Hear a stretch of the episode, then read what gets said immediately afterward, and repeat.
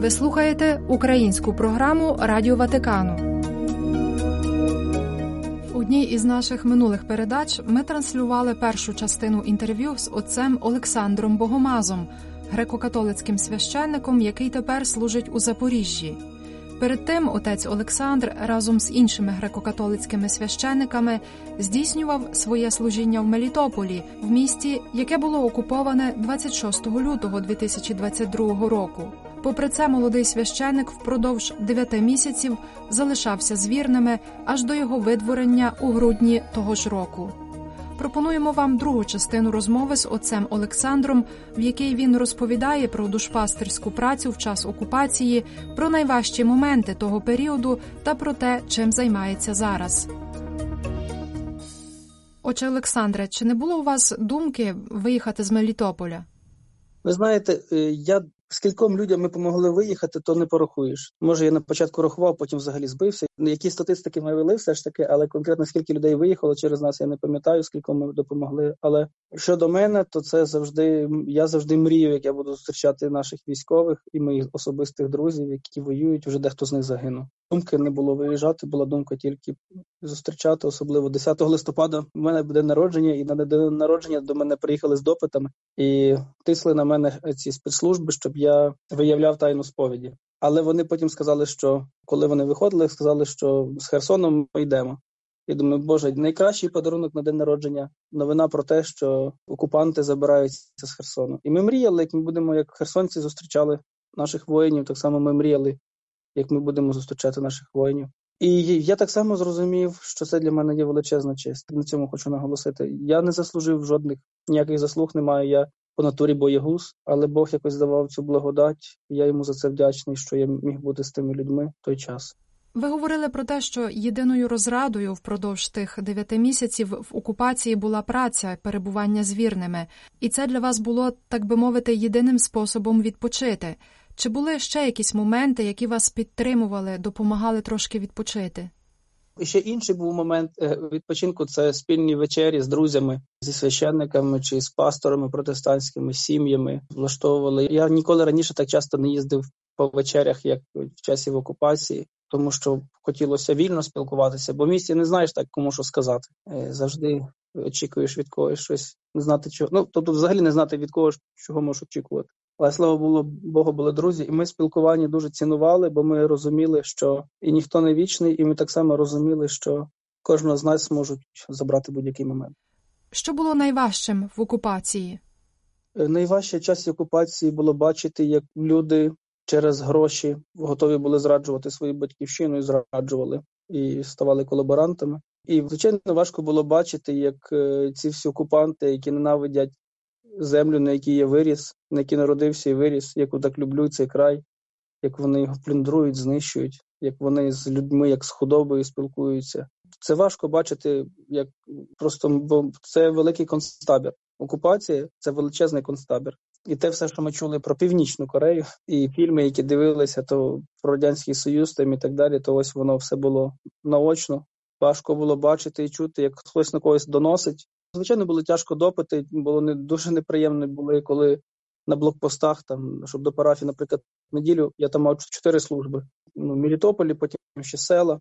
І мені треба було проїжджати великі відстані, треба було проїжджати через блокпости. На деяких блокпостах спеціально знали мене вже і могли там різними способами словесно дуже знущатися. Ну це неприємні.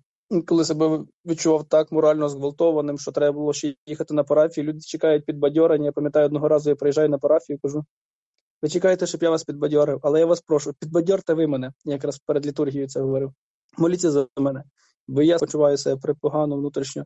Будь ласка, потребую вашої підтримки. Ну і хочу сказати, що оцей рівень взаємної підтримки я ще можливо такого ніколи не бачив, як в часі в окупації. Ми один одного як ми цінували. От правда, ми там навчилися один одного цінувати. Це щось таке було неймовірне. Крім того, що ви навчилися одні одних цінувати, чого ще вас навчив цей досвід? Хочу сказати, що він мене навчив. Е, я знаєте, окупація, перші місяці окупації забрали в мене здатність мріяти, і я помітив, що через три місяці або чотири окупації я себе піймав на думці, що я взагалі перестав мріяти. Взагалі, окупація навчила зосереджуватися на конкретно. Я не кажу, що це добре. Я потім почав мріяти. Але я хочу сказати, що окупація допомагала, ну, як це може так дивно звучати, але навчила чого зосередитися на конкретному дні, от прожити сьогоднішній день якісно, тому що я не знаю, що буде завтра зі мною. От сьогоднішній день хочу прожити максимально якісно і, і, і продуктивно.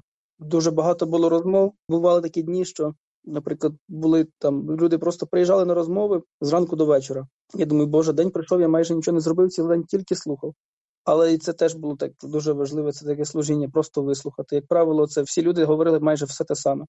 А треба було людей вислухати, а потім ще ще комусь самому виговоритися, тому що стільки всього накопичувалося. Окупація вчила слухати людей, вчила зосереджуватися на сьогоднішньому дню, навчила цінувати людей, присутність людей. Ну, відчуття присутності Бога там було неймовірне. Просто я навіть хочу сказати, що коли мене депортовували, я пішки переходив через сіру зону. Я я, я боявся, я молився і казав: Господи, будь ласка, не відійди від мене.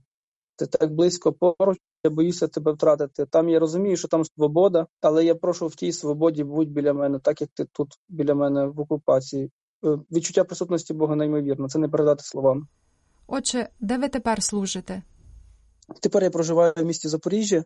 Я прикріплений до парафії архистратига Михаїла при храмі Святого Володимира е, як сотрудник, але я дуже багато їжджу так само по військових.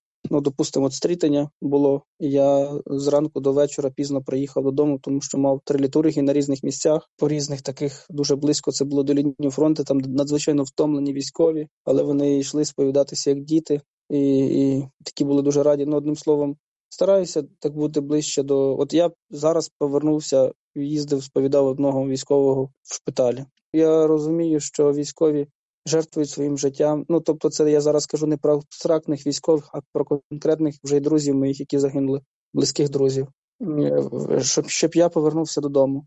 І е, мені хочеться бути якомога більше корисним. Так як я казав, що в окупації я відчував, що я що я можу робити, священно діяти. Так само і тут. Ми їздили на Різдво з хором стрітення, хор від УКУ. Ми їздили з ними до 110-ї бригади тероборони, це Запорізька бригада, і ми з ними святвечір провели, і там мої друзі, і я ціле літо з ними майже провів. І я так казав е, цим хористам, що хочу бути віслюком, який везе на собі Ісуса. Що я маю на увазі, хочу бути транспортним засобом для Ісуса. І кожного разу, коли я їжджу в різні такі тяжкі місця, там де військові настільки травмовані дійсністю війни, це не передати словами цей весь жах. Я не знаю, чи це все ви таки навіть зможете писати це, бо це просто це війна це дуже жахливо. І це бачить те, що бачать наші військові, і як це це все зло, як їх травмує, це щось надзвичайно. Ну, це це дуже дуже страшно. І коли я приїжджаю в такі місця, там де такі надзвичайно травмовані ці військові, що вони навіть не можуть, ну навіть не хочуть спілкуватися, вони просто замкнені. Вони мовчать, а вони або матюкаються, або мовчать. І коли я приїжджаю, я завжди їжджу, кажу: Ісусе, не я йду, а ти йдеш. Не я служу, а ти служиш. Не я кажу мир всім в літургії, а ти кажеш мир всім. От я є твій транспортний засіб.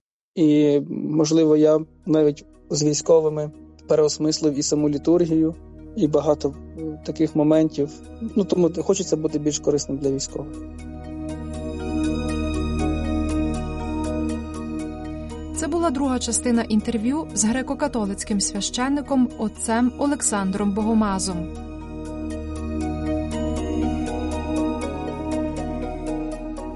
Ви слухали українську програму Радіо Ватикану. Слава Ісусу Христу! Лавдетур Єсус Христус!